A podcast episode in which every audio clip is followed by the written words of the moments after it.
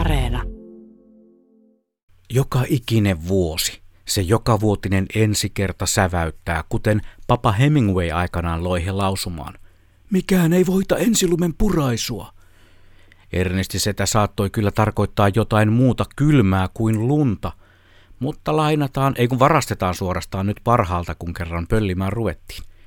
Ensilumi. Vaikka mikään varsinainen talvi-ihminen olekaan, niin kyllä se aina sykähdyttää, kun aamulla herättyään, silmät rähmän alta auki saatuaan, inehmon verkkokalvojen näköreseptoreille heijastuva uuden lumen kuva saa aivojen harmailla alueilla aikaan sähköisiä impulseja, jotka aktivoivat dopamiinin tai jonkun vastaavan nimisen välittäjäaineen ryöpsähdyksen ja sitä kautta mielihyvätason nousun. Ja vaikka samalla hetkellä muistaa tuon lumen olevan kylmää ja toisenaan varsin epämiellyttävää vaikkapa housunkauluksesta sisään mennessään, silti tuo tunnetila on positiivinen. Ja että miksikö sitä lunta menisi housunkauluksesta sisään, saattaa nyt joku kysyä. No, antakaas kun Blomis sitä kertoo. Joskus siitä lumesta vaan vanhakin riehaantuu niin paljon, että heittäytyy selälleen tekemään lumienkeleitä vastasataneeseen hankeen.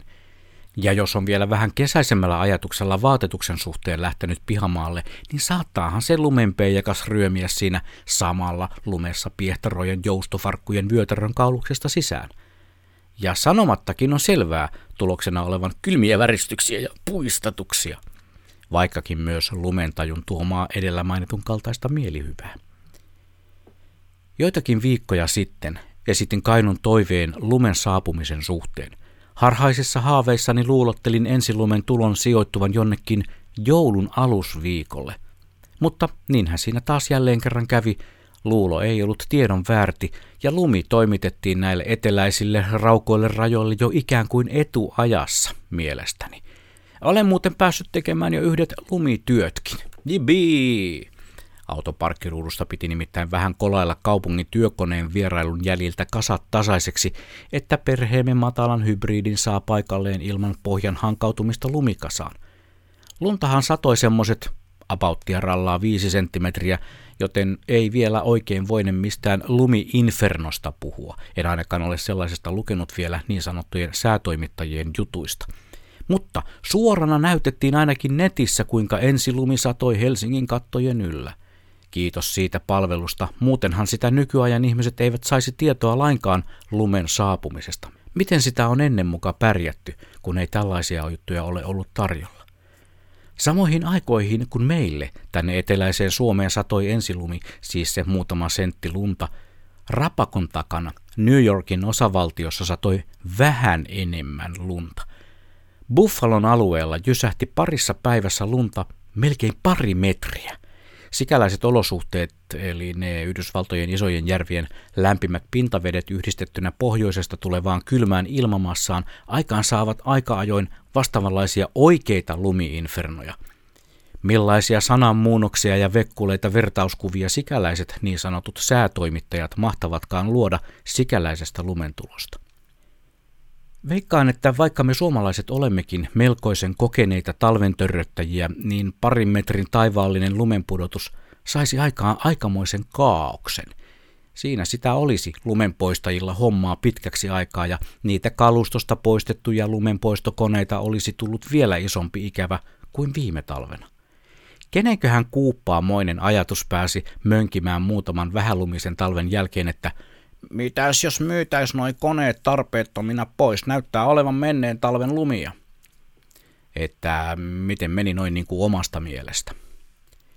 Lumesta on luonnollisesti paljon muutakin kuin harmia. Lumesta on nimittäin paljon iloa ja ennen kaikkea meidän ihanalle nousevalle sukupolvelle. Lapset osaavat ottaa lumesta ilon irti, ja vaikka se lumen ketale välillä meneekin sieltä housunkauluksesta tai jostain muusta raosta iholle saakka, se ei aikaan saa inhon puistatusta, saati traumaattista reaktiota lapsille. Pulkat, kilkat, potkurit, liukurit, lapiot ja kaikki muut lumen kanssa toimivat välineet on kaivettu esiin, ja missä vähänkään on rinteen tapaista, siellä on lapsia ja lapsenmielisiä laskemassa mäkeä.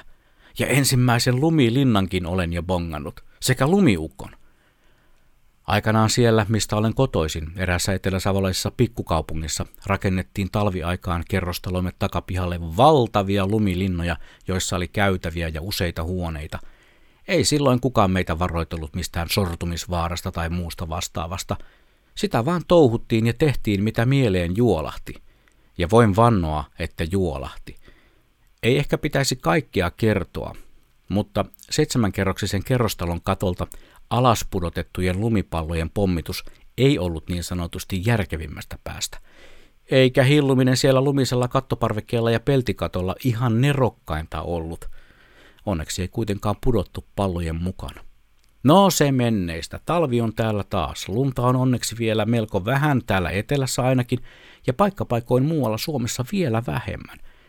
Joulukin on jo ihan kohta, tuskin huomaammekaan, kun olemme matkalla taasen kohti valoa ja orastavaa kevättä. Ja jännityksellä odotan, kumpi tulee lumen alta ensimmäisenä esiin, krookukset vai ne lumeen väännetyt koiran kakkapökäleet. No, nyt pulkka taas esiin ja kohti lumisia mäkiä. Vauhtia elämään lasku kerrallaan, koska se on mun luonto.